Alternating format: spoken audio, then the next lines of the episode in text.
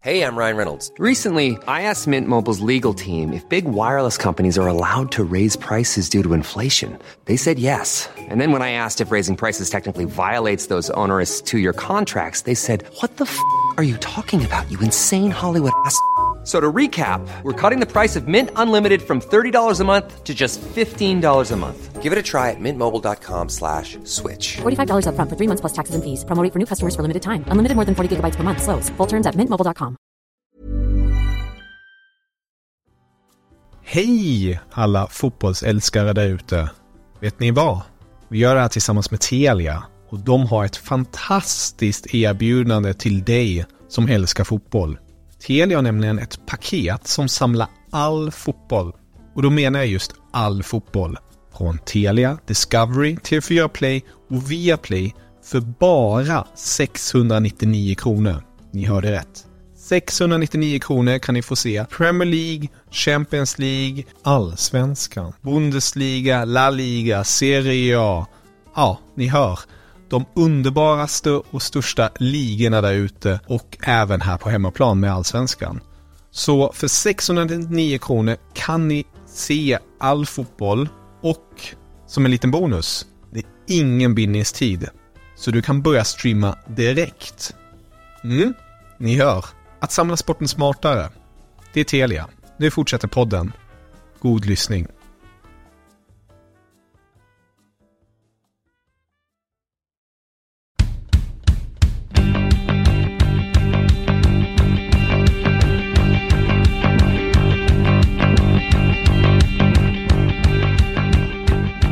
Damfotbollskanalen 14 augusti, dan före dan. Sverige spelar VM-semifinal mot Spanien under tisdagen och det kittlar, det pirrar och det känns för det blågula landslaget ska göra allt i sin makt för att kunna ta sig vidare och ta hem det där åtråvärda guldet i svensk mark. Men det blir tufft.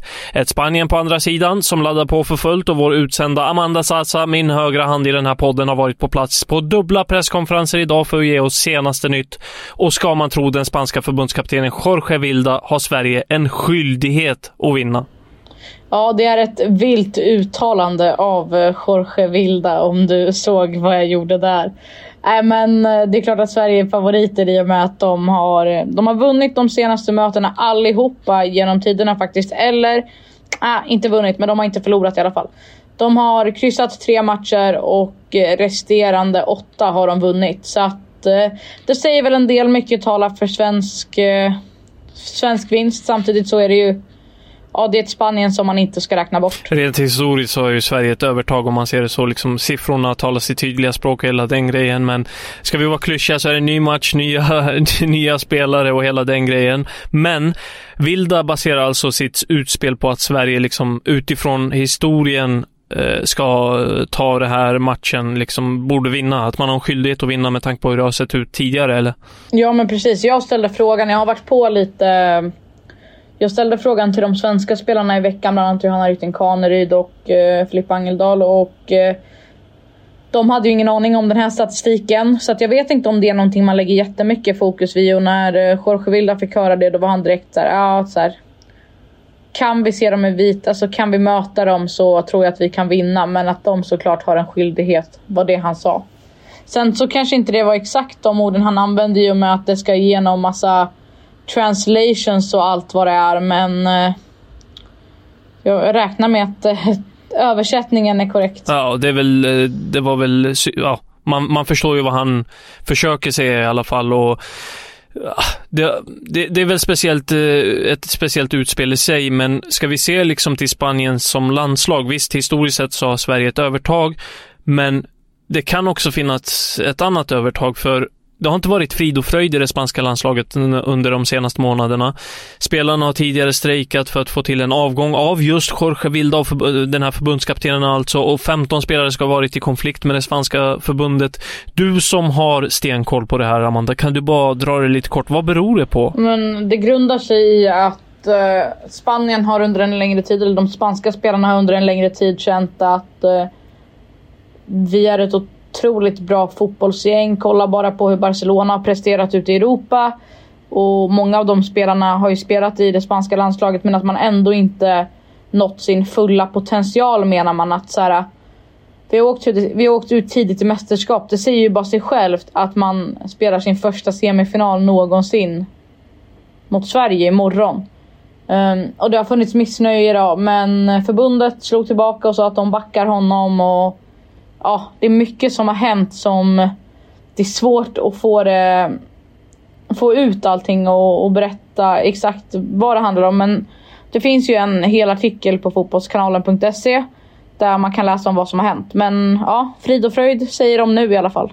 Ja, för alltså så här, eh, i det stora hela så handlar det om att man har, man helt enkelt inte har varit helt nöjd med förbundskaptenen, hans val och hans ledarskap och så.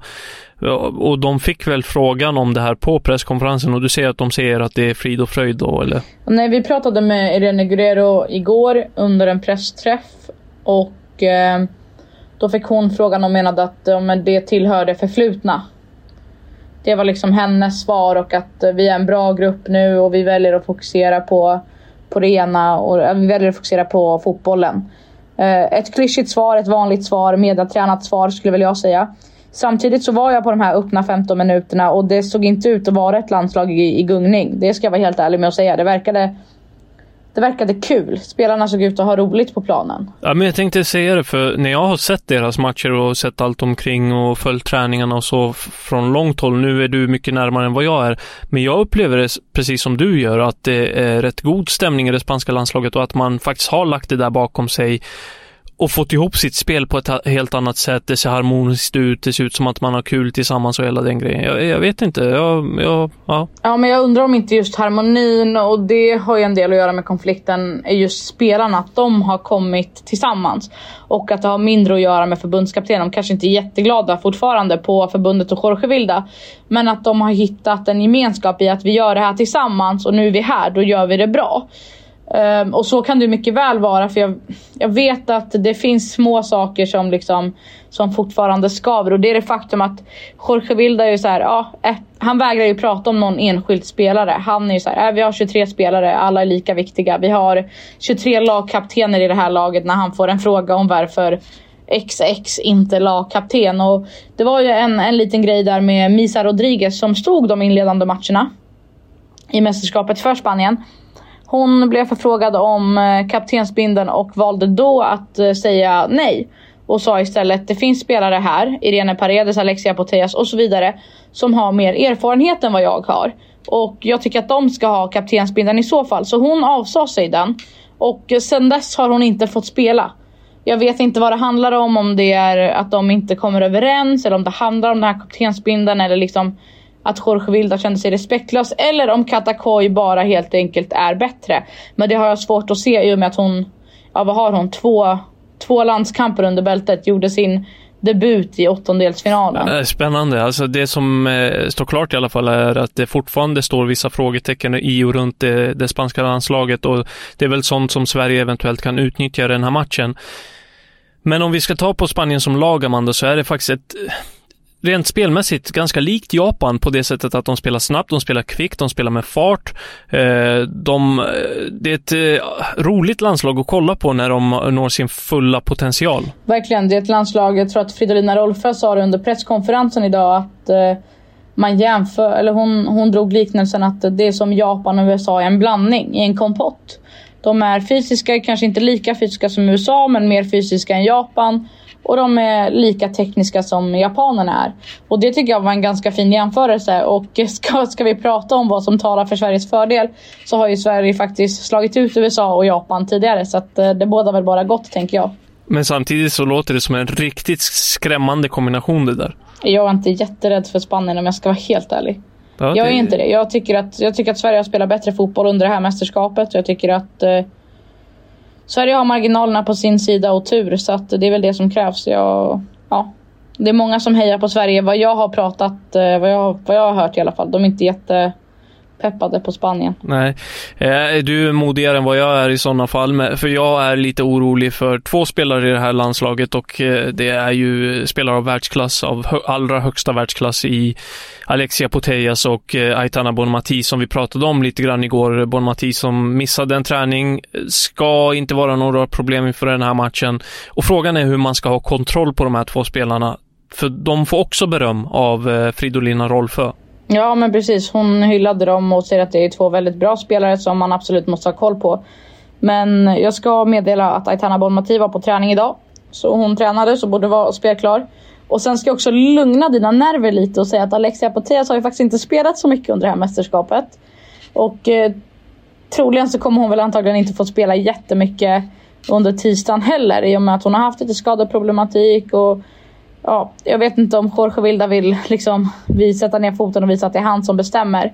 Men hur som helst så jag lugnar dig där och säger att det inte är helt säkert att Poteas eh, kommer komma till spel så tidigt mot Sverige och dessutom så har hon ju inte nått sin fulla potential heller. Nej, jag tänkte precis som du gjorde. Sen så slog det mig att hon missade ju förra årets eh, Europamästerskap på grund av en eh, skada. Och eh, det var ju en rejäl smäll för Spanien där och då och så satt jag och tänkte på fan, när Spanien har gått så här långt som de har gjort hittills inte kan hon bara vilja stå vid sidan om det bara, eller bara och bara, om det gör lite ont eller så. Sen är det såklart som du säger upp till Jorge Vilda. Ja, precis. Det var det jag tänkte tillägga. Det är ju faktiskt inte upp till Nej, men det, det är ändå en världsklasspelare.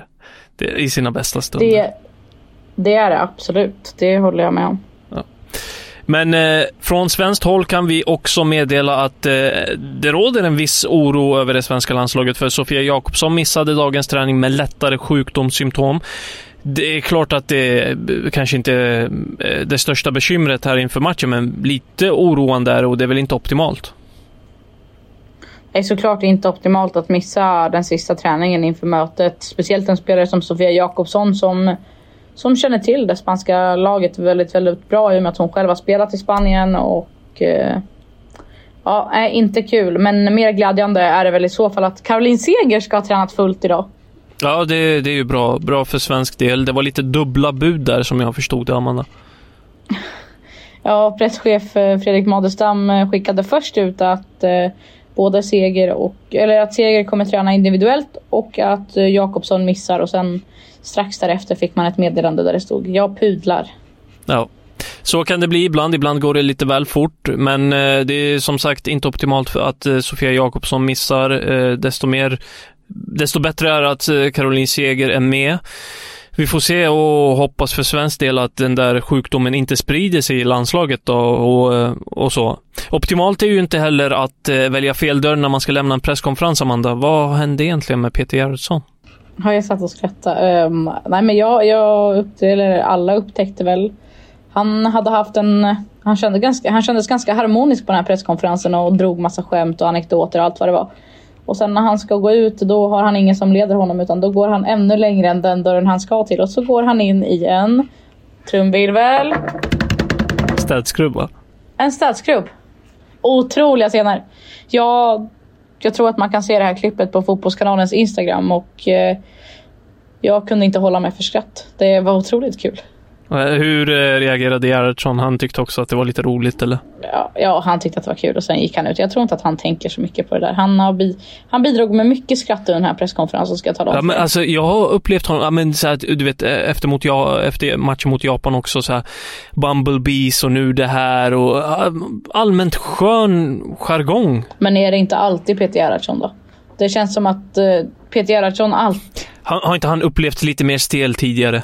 Jag tycker inte det jag, jag som har upplevt honom på nära håll tycker inte att han upplevs som stel utan eh, han brukar ofta hoppa in med anekdoter och sånt som kanske inte får plats Absolut. Eh, på sajten. Absolut. Eller så. Yeah. så att uh, han är, han, och det bjöd han ju på även idag. Falling fruit, vet du vad det är?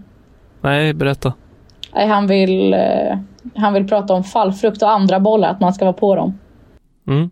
Ja, falling fruit. Ni hör, mm. det är det man ska ha koll på om uh, man spelar fotboll. Hey, I'm Ryan Reynolds. Recently, I asked Mint Mobile's legal team if big wireless companies are allowed to raise prices due to inflation. They said yes. And then when I asked if raising prices technically violates those onerous two year contracts, they said, What the f are you talking about, you insane Hollywood ass? So to recap, we're cutting the price of Mint Unlimited from $30 a month to just $15 a month. Give it a try at mintmobile.com slash switch. $45 up front for three months plus taxes and fees. Promo for new customers for limited time. Unlimited more than 40 gigabytes per month. Slows. Full terms at mintmobile.com. men eh, Peter var på gott humör. Han berättade om en eh, bok som han läser bland annat. Eh, där han pratat ja, men han kan ändå få den att få koppla den boken till, till fotbollen. Att så här, det är därför det är kul med fotboll, för att det är oväntat.